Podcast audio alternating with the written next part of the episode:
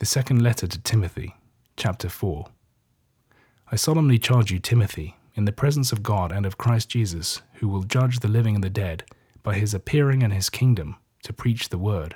Never lose your sense of urgency, in season or out of season. Reprove, correct, and encourage, using the utmost patience in your teaching. For the time is coming when men will not tolerate wholesome teaching. They will want something to tickle their own fancies, and they will collect teachers who will speak what they want to hear. They will no longer listen to the truth, but will wander off after man made myths.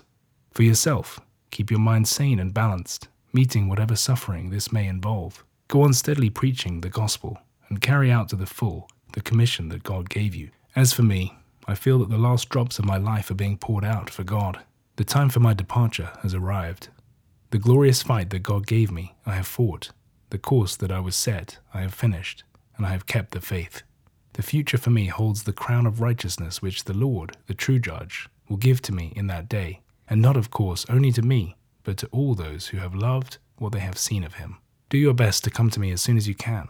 Demas, loving this present world, I fear, has left me and gone to Thessalonica. Crescens has gone to Galatia, and Titus is away in Dalmatia. Only Luke is with me now. When you come, pick up Mark and bring him with you. I can certainly find a ministry for him here. I had to send Tychicus off to Ephesus. And please bring with you the cloak that I left with Carpus at Troas, and the books, especially the manuscripts. Alexander the coppersmith did me a great deal of harm. The Lord will reward him for what he did, and I should be very careful of him if I were you. He has been a bitter opponent of our teaching. The first time I had to defend myself, no one was on my side. They all deserted me. God forgive them. Yet the Lord Himself stood by me and gave me the strength to proclaim the message clearly and fully, so that the Gentiles could hear it, and I was rescued from the lion's mouth. I am sure the Lord will rescue me from every evil plot, and will keep me safe until I reach His heavenly kingdom. Glory be to Him for ever and ever. Amen. Give my love to Prisca and Aquila, and Onesiphorus and his family. Erastus is still staying on at Corinth, and Trophimus I had to leave sick at Miletus. Do your best to get here before the winter.